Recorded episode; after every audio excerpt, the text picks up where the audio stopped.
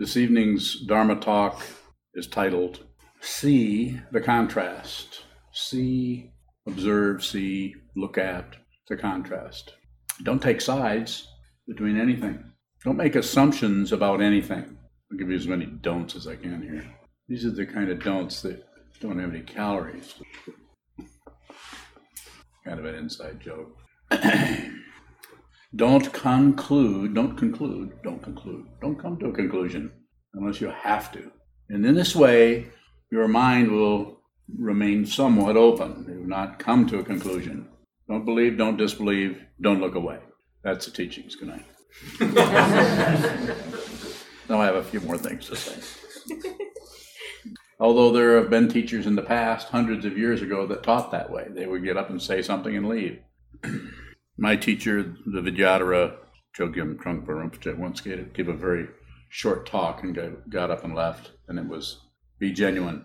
He left, and then everyone looked at each other. He's coming back. Is it a potty break? What's mm-hmm. going on? So when I say see the contrast, first see in your own mind the way you keep con- contrasting everything. I like this, but I don't like that. This is correct, that's wrong. Or you might just say, that's wrong, and ignore the other end of the polarity. So anytime you have, I'll help you this way, anytime you have anything that arises as something that is giving you grief or problems, please take a moment, 30 seconds, look at the opposite of that and include it. Because anytime you bite down on, clamp down on, burrow down into one thing, you're completely ignoring its opposite. That includes good and evil. I'm not saying you need to be evil, but don't leave out the very negative side of any positivity.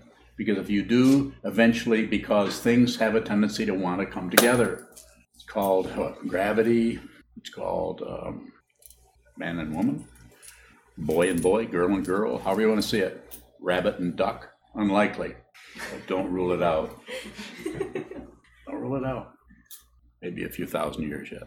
And so when you're having uh, negative feelings about anything, or any kind, or even positive feelings. You could even go there a little bit and temper anything that's happening as one thing, temper it or include what looks like or what seems like or what even conceptually is its opposite.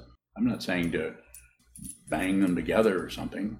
And one of the most important ones, at least from the viewpoint of this teaching, and this is this will be hard to understand unless you do a lot of sitting meditation, what you just have been doing for last half hour or so.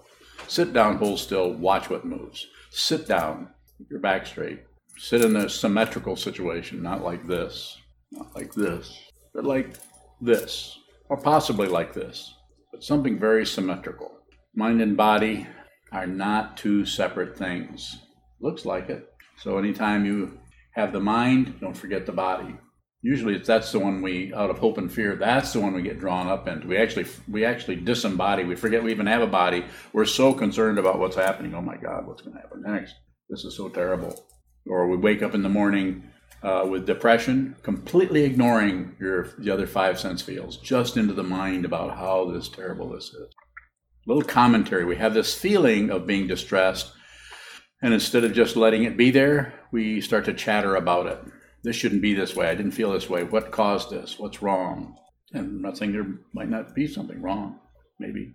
So the most fundamental division that we keep buying into over and over again is subject object. I'm here, the me feeling, me, me, myself, and me. Is that the way it goes? No, it's I, myself, and I. You know, you know what I'm saying. Just me, how I feel about everything. What the things I like, the things I don't like the things I don't care about or ignore or um, who cares. It might be something where someone else, three blocks away, three miles away, three continents away, is is in intense suffering. And because it doesn't concern you, you don't include it. You probably exclude it. Don't do that if you can help it. Include everything. So, as I was saying, the one that's the most obvious and the one that is the most foundational, when I say foundational, the foundation of your distress, your suffering, and you can ask me questions, you can even take issue. Come and get me if you think I'm incorrect, except for you, you can't do that. So, what am I saying? I'm saying I'm presenting something to you that could be helpful to you if you consider it. And when I say consider it, reflect on it, maybe write it down, look at it for a few weeks, few months, few years. Subject object. Subject, me, my perceptions, my ideas, my thoughts, my memories, my imaginations about the future, my worries about the future, my regrets about the past. Me, me, me, me, me, me, me, me, me, me, me, me, me. And then that out there. Or in other words, you, you, you, you, you, all of you guys. The world, to be to make the extreme, the universe, the other. There's self and other. That separation is unreal. And I'm not asking you to believe this, as you've heard me say, if you've listened to me very much. Don't believe anything I say. Don't believe it. I could even say it further don't believe anything anybody says. But don't disbelieve it either. Don't accept it. Don't reject it. And for heaven's sakes, don't look away. Don't distract yourself into something else artificially or holistically, for that matter. So, to see the contrast uh, in terms of oneself and other, when you're looking at someone or something, flash on the, the observer, flash on the sense of identity. Don't stick there, but just flash on. Just, just turn the awareness around as you're looking at someone. Just don't stop looking at that person or that situation, but just turn that awareness around. Just flash on what's the opposite of what you're seeing. It's what or who or how is this observing taking place here? How can there be hundreds of other people and only one me? Is that possible? The existentialists a long time ago got into a, a lot of migraine headaches over that. Could you give an example of what you mean when you say flash on the opposite and how that would uh, work, how that would function? You probably won't find much. You won't find a success story. You won't find I'm I'm succeeding at at uh, I'm succeeding at uh, seeing what was the title? You won't necessarily have any success at that. Maybe some, but but it, you'll notice it will fade. If you have success, that's the thing about success. Same as failure. It doesn't last. Nothing lasts. There's no one who is completely successful all the time. Even some of the greatest painters, artists, musicians, statesmen, stateswomen, anything down nothing lasts. You succeed and then you succeed and then you fail because it's just the nature of polarity. Just like you're alive for a while and then you die. It's not really all that depressing. It's just what? The truth. It's the truth. Impermanence. Nothing lasts. And if you see the contrast you actually see the contrast between self and other and see that they're actually not separate they're not two different things but this is for you to see for yourself, discover. This is the nature of a non theistic spiritual path. It doesn't posit a deity and it doesn't ignore a deity. It doesn't pray to something and it does, doesn't uh, not pray to something. It doesn't do either one. It's not two. Lauren. Um, when you say that they're not two different things, is that the same thing as saying that they are the same thing? Almost. It's actually those two things at the same time because if you say they're not two different things, then then you say they're the same things, then you've got another polarity going on. It's kind of like ordinary what? Ice cream. It's close. Magic. Magic. Ordinary magic. that was close though. If any, if there's any food that's almost magical, it's probably salted caramel or pistachio. Yes. What is contrast's opposite? No contrast. Keep going. How do we work with including that? You include it until there's nothing left. There's nothing to, to include. If there's nothing to include, then just hang out. Can we see no contrast? You can you can understand that that's what's happening, but you can't see it because it's not something. What is meant by understanding? Uh, you have to switch over to smelling rather than seeing. You know what I'm saying? You already know what I, you, you already know the answer to what I'm to what you're asking me. Yes. Um, I'm still not entirely understanding the flashing on the opposite. So if I'm experiencing maybe irritation, that's something I frequently experience. Um, I've noticed that about I- you. how would I practice flashing? So The beginning of that needs to happen facing the wall. That's not something you can do abstractly. You just about, not even just about, you have to have, near as I can tell, I've been around a little while, you have to have a strong awareness practice, meditation practice. Sit down, hold still, watch, observe, observe, observe what continues to move. And what continues to move is feelings in your body, uh, sounds outside uh, the building, um, your own thought patterns coming and going, your diaphragm moving as you breathe. There's lots of things on the move. Just observe, observe, observe. And the the practice uh, that I'm referring to here as uh, self and other or subject and object uh, can be practiced sitting down and looking at a wall. There's not much there, but there's some texture, some color. So you can do, you do it visually. You can do it uh, in, uh, uh, with sound. You can do it with all and it may be easier, say, for you to do that with sound rather than with, with the visual situation. Everyone is, some, some people it may be more with how things feel. Uh, so very literally, you're sitting, you're looking at the wall, and you could actually, you could ask yourself, you could use a question, you could say, who sees this? You're seeing, you're seeing, and then who sees this? Or where's the witness part of this situation? Is the witness separate from what's being seen? So you could actually look at that. And it's to include whatever uh, arises. And what arises may not be the kind of answer you were looking for. More? I may have misunderstood it. I thought earlier you had talked about anytime you experience something to look at its opposite. I did. And I guess that's maybe what I'm wondering about. So you're looking at the wall. Pardon me for interrupting you. You're looking at the wall. What's the opposite of the wall? Someone who's seeing the wall, the witness of the wall. Uh, and then you could turn it around to what it would be like if the wall was looking at me. Mm-hmm. Go ahead. Can that become a, post meditation exercise? It can be, but it needs to come out of, I think, I feel, I don't know this, but I, I feel that it needs to come out of strong sitting practice, sitting practice of meditation where you get, where you begin to exhaust the, the, the, the grasping, rejecting, and ignoring of the mind. You begin to exhaust that kind of activity, and you're just sitting here. Ahead. So you're not necessarily saying see the opposite as if you feel bad, see happiness. You're, are you talking more about something? Seeing that object? too. Any polarity. You, you, and the reason I'm leaving it kind of open is because I don't know how that's going to show up for for you. So I wouldn't take that away. Uh, one person may need to really work with that kind of a polarity. Long, may, they may not even meditate. Uh, one of the things that the meditator uh, is often doing, someone who meditates a lot, is contrasting how they how things look when they're meditating and how things look when they're not meditating. Another polarity. And, and at some point, the the boundary, if you meditate enough, you could say, perhaps that might be something a statement that could be made, is the boundary between meditation and post meditation vanishes.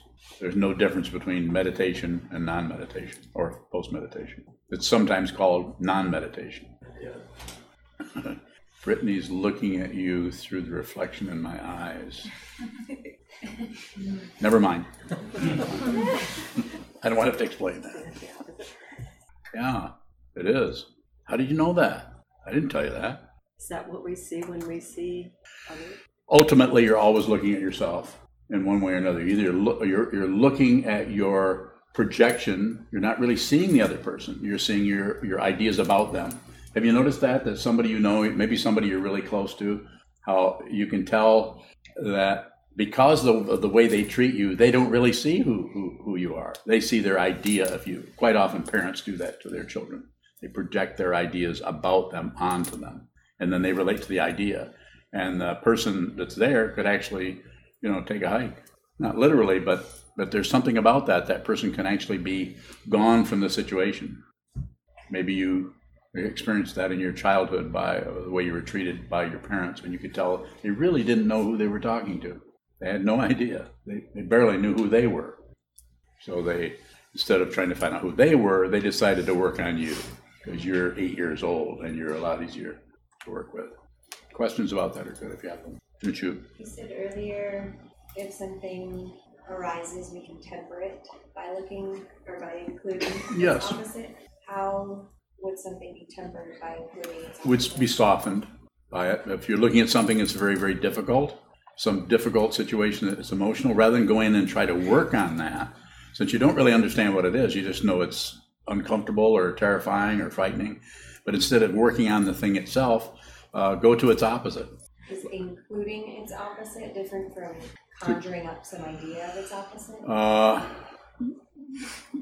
conjuring an idea can work. If there's a lot of uh, sitting meditation going on, then coming up with things could possibly, uh, could when I say work, could help to to soften whatever polarity you're dealing with.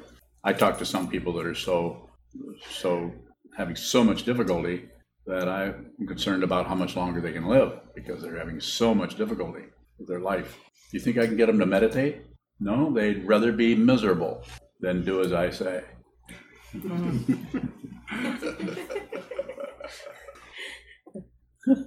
and of course, I don't know what they should do, and I, I don't even know uh, if, if a person's having great difficulty. This doesn't mean that that what I say can somehow fix them or help them.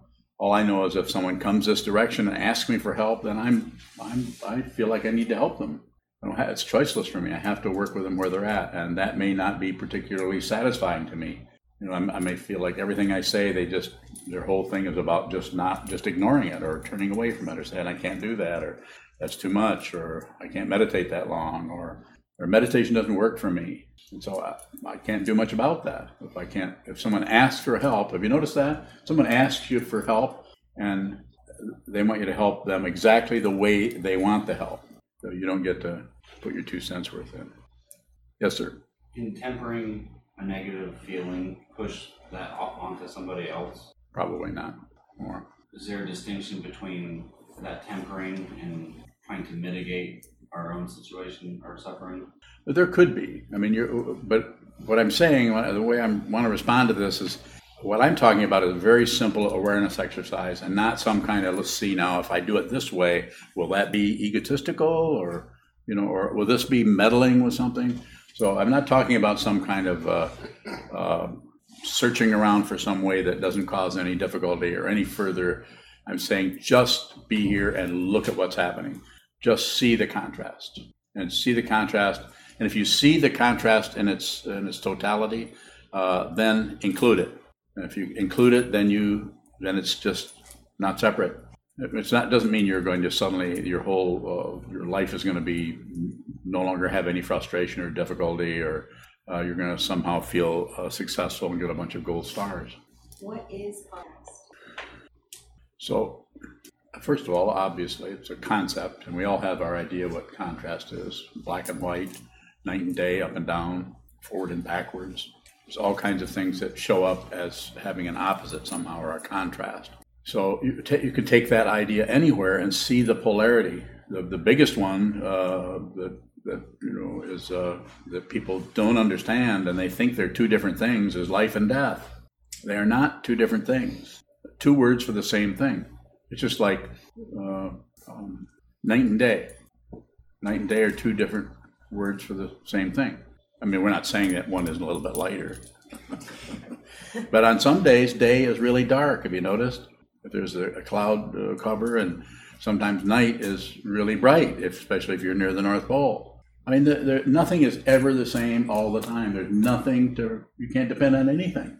There's nothing as, as dependable as some kind of, well, this is always true. Even, uh, what was it, uh, Suzuki Roshi, his second book, and I don't think he titled it because the book came out long after he passed away, but one of his teachings was uh, not always so. You can't find anything, it's always the case. And if you think it's always the case, look closer. Is contrast necessary for something to arise? Yeah, because something not arising is contrasted with something arising. I'm not sure where you're going with that. That's pretty deep, man. Jason, you answer that. You're not gonna. Are you disobeying me? No. Thought I'd check. Sent you. What does contrast look like when there aren't two different? Uh, Then there's there still can be light and dark, but the fundamental understanding is they're not separate. So there can still be you and the world, but your your your actually your consciousness is actually liberated from the chains and the bindings of a belief in something and a disbelief in something else. Belief and disbelief are very primitive ways of working with things. So primitive societies have been doing this for a long time. To believe something is real and think it's something else is not real. Sets up a, a polarity. So it, it may uh, it may be um, there may be a lot of obvious difference, and then may be more subtle. There was a painter in the back in the 1950s, a abstract expressionist painter by the name of Ad Reinhardt, and Ad Reinhardt painted. Uh, uh, the world was ready for him, so he painted totally black paintings. It was just a rectangle, was painted black. So the rest of the world was the contrast to his paintings. So I'm not justifying or saying, oh, this is art or something, but you know, he uh, it was time for that uh, for that kind of thing in the arts, uh, postmodernism they call it in some way, or abstract expressionism, and that shows up in all literature uh, and arts and music. Just like music, if you notice what music has been doing since the 1940s, maybe you don't, Getting worse. huh? Getting worse. That's a contrast, but that's your idea about it. Have you noticed how some people really like country music? Other people don't like that, but they really like jazz or they really like rock and roll. They really like classical music or blues, hip hop, whatever. They, they really have some kind of a something they like. A lot of contrast there. We get our identity from that, and it's not that we necessarily choose to uh, to do that. We we listen to it, and then something about that particular way of that particular expression is just magnetizes us. We like some people do not like um, ice cream. They're rare, there, there are people who don't like it. When I was eight or nine years old, I didn't like it. I changed my mind. I, yes, Uh, three-part question from Gary up in Traverse City. yes. He asks, how far do we take looking at polarity? Continually? Is this an exercise or something to try to be conscious of off the cushion as well? Yes, on the cushion, off the cushion. But I'm not talking about maintaining it. I'm talking, I'm uh, recommending that you just flash on it. Just any situation you're in, uh, if you're irritated, uh, you, you could actually take that as a concept. And what, what is not being irritated? What would that feel like? I mean, it's your, it's your mind, it's your consciousness. You could actually just be happy. You don't think so? You're wrong. just have to do a lot of drugs. That was not funny. Sorry. So I'm saying you have to realize that any kind of contentment or happiness that is going to uh, going to be meaningful in terms of that, what that is, is, is needs to be here. It- It's not out there. You're not going to find it out there. Looking here, looking there, trying to uncover this, get some of this, get some success, keep away failure, and and to go back to the drug situation, the people who who get involved in any kind of uh, uh, chemical way of changing, uh, they'll tell you uh, might take a while, but they'll tell you that that doesn't doesn't work.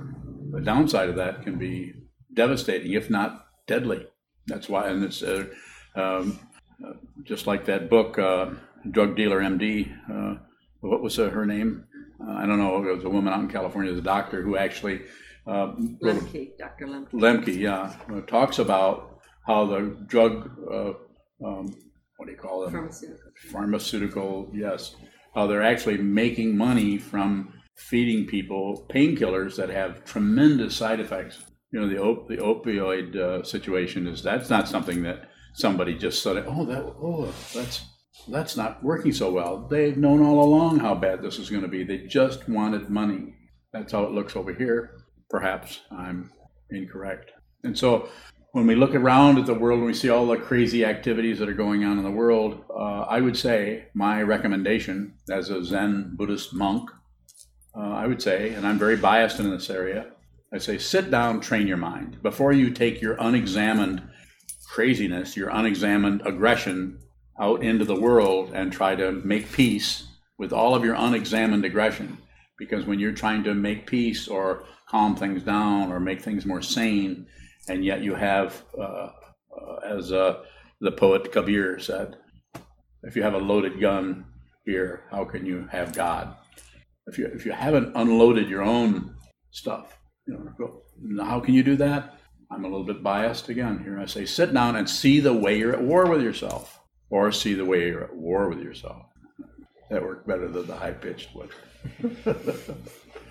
just, just if you just witness this, you see the contrast between this and this, this and this, or this and this. Lots of different levels of that. If you see that, you'll see that you don't have to stop fighting with anything. You just have to see that you're fighting. If you see that you're fighting, if you see it to the point of view you start to get embarrassed by how much warfare is going on in your gut, uh, you're probably going to slow down a little bit. You're going to be very careful of blaming anybody else for anything, including your own distress. Don't blame, praise and blame are misunderstanding. Even if somebody comes up and hurts you, insofar as you can, don't blame them because you don't know the causes and conditions in their life that go way back to their birth or even before that are causing them to be so crazy. I'm not saying we shouldn't deal with them in some way or keep them from hurting people. Have you noticed that when somebody's really upset and really mad, it's like about something, it's like there's some kind of energy coming from somewhere else when they're overreacting to some particular situation. Further questions are good. Junshu. Looking at any sort of polarity where there's two ends to a spectrum, what is in between them? Uh, your beliefs, your bias, your opinions, your disbeliefs, your confusion, passion, aggression, ignorance, hope, and fear, all that stuff is all mixing it up and keeping you from seeing the fundamental reality, which is not separate. Nothing is separate from anything else. Separated, yes. We're all separated, but fundamentally not separate. And, and you can actually, it is, it's available to every human being to see that right now. You can see it. And if you see it, this doesn't mean that you're suddenly going to go up in smoke or you're going to have a big halo around your head like our wooden Buddha here. You know, that's not real. You knew that, right? We did that. We made that. On the other hand, we need something to look at. So we have this. But the Buddha was a man, he was not a chunk of wood. You knew that. Okay, enough of the humor. Is that humor? Not exactly. Further questions? Any questions out here? Anyone I'm missing? So I guess I've made myself pretty clear. So let's say you're in the middle of something that you, you said you wake up irritated. Yes. And then what would it be like to not be irritated? Is that is that something that we can just mentally change? I think a little bit. You can, if you, anytime you're irritated by anything, you can actually remember that 20 minutes ago you weren't irritated. And now you're irritated. Isn't that kind of interesting that you can actually, uh, that cause and effect situations can get to you in such a way? Even though it's not going to last, you might be irritated for 10 minutes and then it goes away. It's impermanent. You, you can actually, if you do sitting meditation enough, you can actually witness negative feelings arise you can watch them for a few minutes or a few hours even, and then you can watch them just fall away. They, they can't, the only way they're going to last is if you fight with them or if you blame someone for them or blame yourself for them or have some kind of story around it why it's happening. Don't explain anything. Why is the negativity so much more seductive? You mean than being happy? The way it looks is the causes and conditions that arise, causes, you know what I'm saying there? And the conditions, you know, the weather, the temperature, the, the building we're in, the people we're around, the conditions are so complicated. And we arise, we're just here, we're all, every, all of us are just sitting here. You're all listening to someone talk, and I'm talking and looking at people and trying to stay in touch with people in terms of your questions but when some kind of negativity either arises on its own, which it can do just in the, in the afternoon, you can just suddenly not feel so good and not really have a, an apparent cause for it. And then other times there can be uh, an apparent cause, and instead of being, you know, something happens, somebody cuts you off in traffic, or somebody uh, um, is uh, misses an appointment, or is disrespectful to you in some way. Instead of relating to that actually in the proportion that it's in, we it, it tends to trigger some kind of hidden, wherever you want to find it, some hidden some kind of you know resentment that we're that we tend to stuff. We sit on it. We say, well, I'm not going to think about that. I'm not going to look at it. I'm I'm just not going to go there. But then if something triggers that, suddenly all the unexamined stuff starts coming up to the surface and it wants some kind of expression. And then only maybe the only expression it will find is just in, in changing your feelings. You might not open your mouth, You might not do anything other than just you just don't feel good because of that. Further? I guess on the other side is is there une- unexamined positivity? Like uh, in Buddhism, we would call that God realm.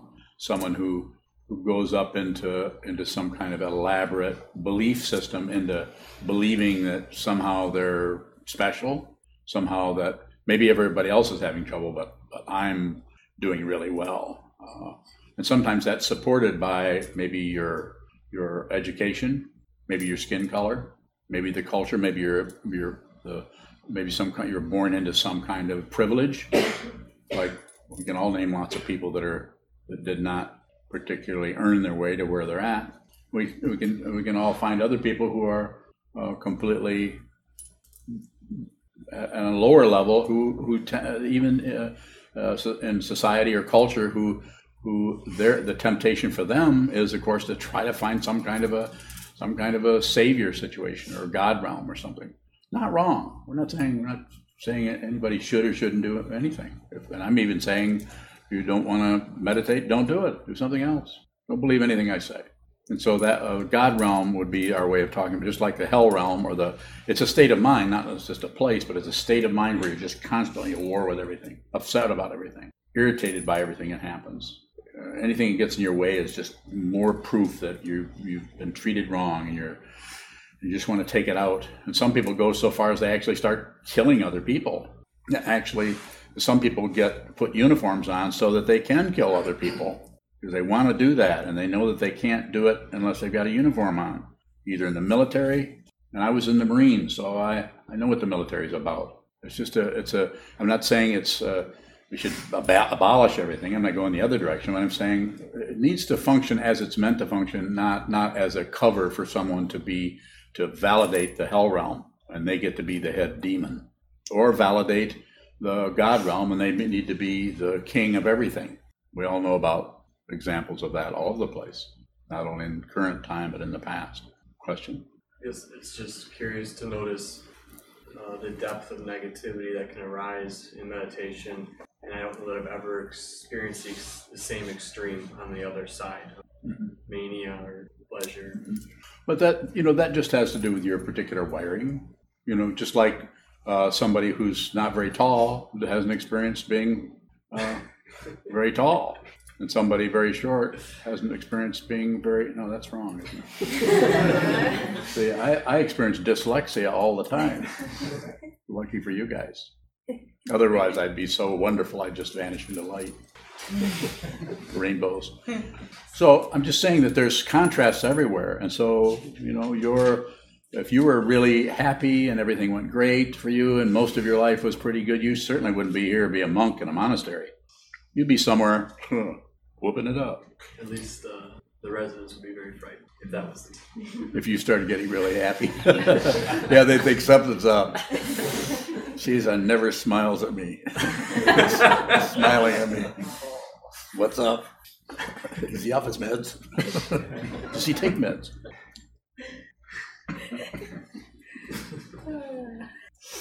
Got about six, seven minutes. Cody, What's the difference between distracting ourselves and tempering a negative emotion? Yeah, so I, I think there could be a similarity, but I, uh, tempering it is uh, is to whatever is occurring that is uh, negative. Usually, that's what it is. Uh, negative is is try to find uh, uh, the emotion itself, and then find uh, who's experiencing the emotion. So that would temper it to actually find some kind of identity. See if you can find the identity. And so distracting might be trying to block that out, or trying to just think about some other situation. More. Thinking of the example of the polarity of Okay. going to the other end of the spectrum, how is that Okay. staying with what arises? Uh, Give, give me the, give me uh give me a, a better idea of what it is. Which one of those So- polarities? So say I woke up with depression and I Yes. was focusing on being happy. Yeah. Wouldn't that in some way abandon my Not if you're flashing on it. If you're if you're you're just you're just going there and come, just come right back to the the negativity. Don't we don't want to abandon the negativity, but just notice that there's a polarity to that. And then uh, then if once you notice the polarity to that, here's the negativity, and here's the polarity you're flashing on. When those are seen to be one thing, then the other polarity is the observer. Then we've got what's being observed, which is has, has become a unity, and now we've got the observer seeing the observed, and then that's the final collapse when the observer collapses into what is being observed. Well, What's the difference between those two scenarios of observing polarities versus observing observer? Mm-hmm. I'm not sure. Find out. Further questions? Yes. Could you say that again? Yes. Not further questions, but That again. ask your question. She didn't. Did she ask me to say that again? Yeah. I want Cody to ask his question again, and then I want to hear your. Well, then you response. should start with Cody. Okay, Cody, ask your question. Uh, I don't really remember. What I remember of it was Yes. this is not a test. it seemed like you made a distinction between the subject object polarity versus the polarity of things that we think are out there. So I was Yes, wondering I did. what that distinction. It's just a way of, of making a distinction so that you can somehow track it and use that to work with your awareness. It's just how things arise in the awareness. So there's an, there's always anytime anything arises in the awareness, there's always an observer. Someone is observing what's arising. And sometimes the image that's uh, uh, been used uh, is uh, that is a pretty good way of looking at it as thoughts without a thinker. Is that when you when you have thoughts arise, just see if you can find out who's having those thoughts. You can't actually find. you can't find anyone. What happens to the contract when the polarity collapse? Then you're liberated. You're liberated from passion, aggression, ignorance, warfare. There no more warfare with yourself, inside yourself, or with anyone else. And it doesn't really. It's nothing special. It's so because it's the very nature of reality that may feel like you haven't done anything at all. There's no credential involved. You will not get if you if you feel like you've accomplished something. This is delusion. We've had people come here before that thought they've accomplished something. A question from Drew down in Florida. Yes, Drew. He calls himself verbose, Drew. Verbose Drew. Let's see. Oh, I didn't know that. Verbose Drew.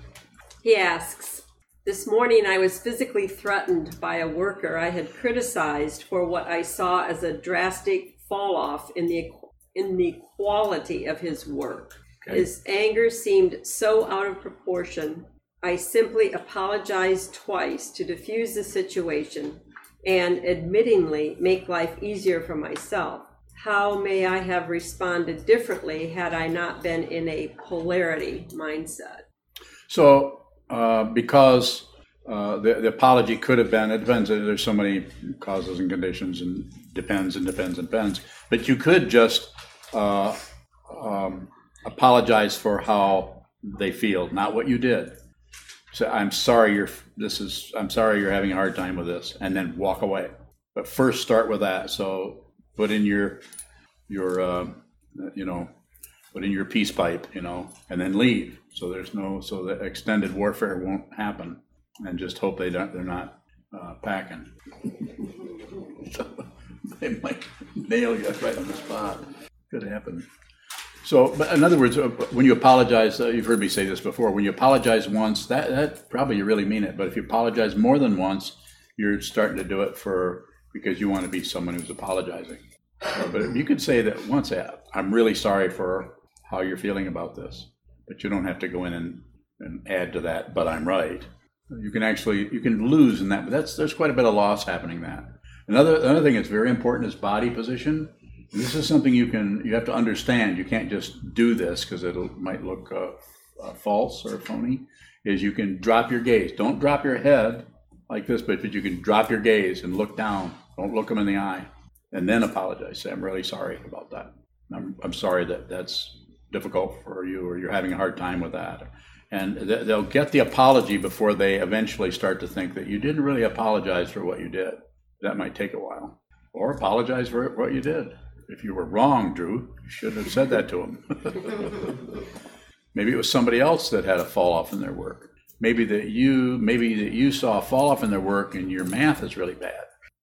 Drew won't, Drew won't appreciate me saying all that. So anyway, there's nothing wrong with when somebody's really having difficulty and really upset of, of losing the war. You know, sorry about that. Well, you might not bow to them if they're if you're working in a, a automotive plant. Yes. Could we incorporate some kind of halfway measure practice with looking at polarities, How do you mean?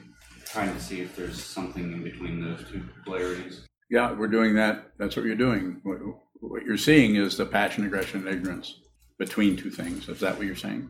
That's what get. That's what creates that space. Is fear, fear, or hope creates space. Hope that you want something else. Basic teaching of the Buddha was uh, life is difficulty or difficult or suffering, and it's because we want things to be different than they are. It's a very simple teaching of the Buddha. The basic teaching of Buddhism is is not believe in me, I'm the Buddha, but work with your mind to liberate yourself. Find out who you are. doesn't have anything to do with believing anything or disbelieving anything. But yes, that middle ground, that halfway measure. Sometimes the way I teach that is if you're picking up your coffee cup, you don't necessarily have to do this as a display of what you're doing, but if you're picking up your coffee cup, stop halfway and just look at the whole space that you're in. This is an area you rarely ever look at because you're on the way to somewhere else.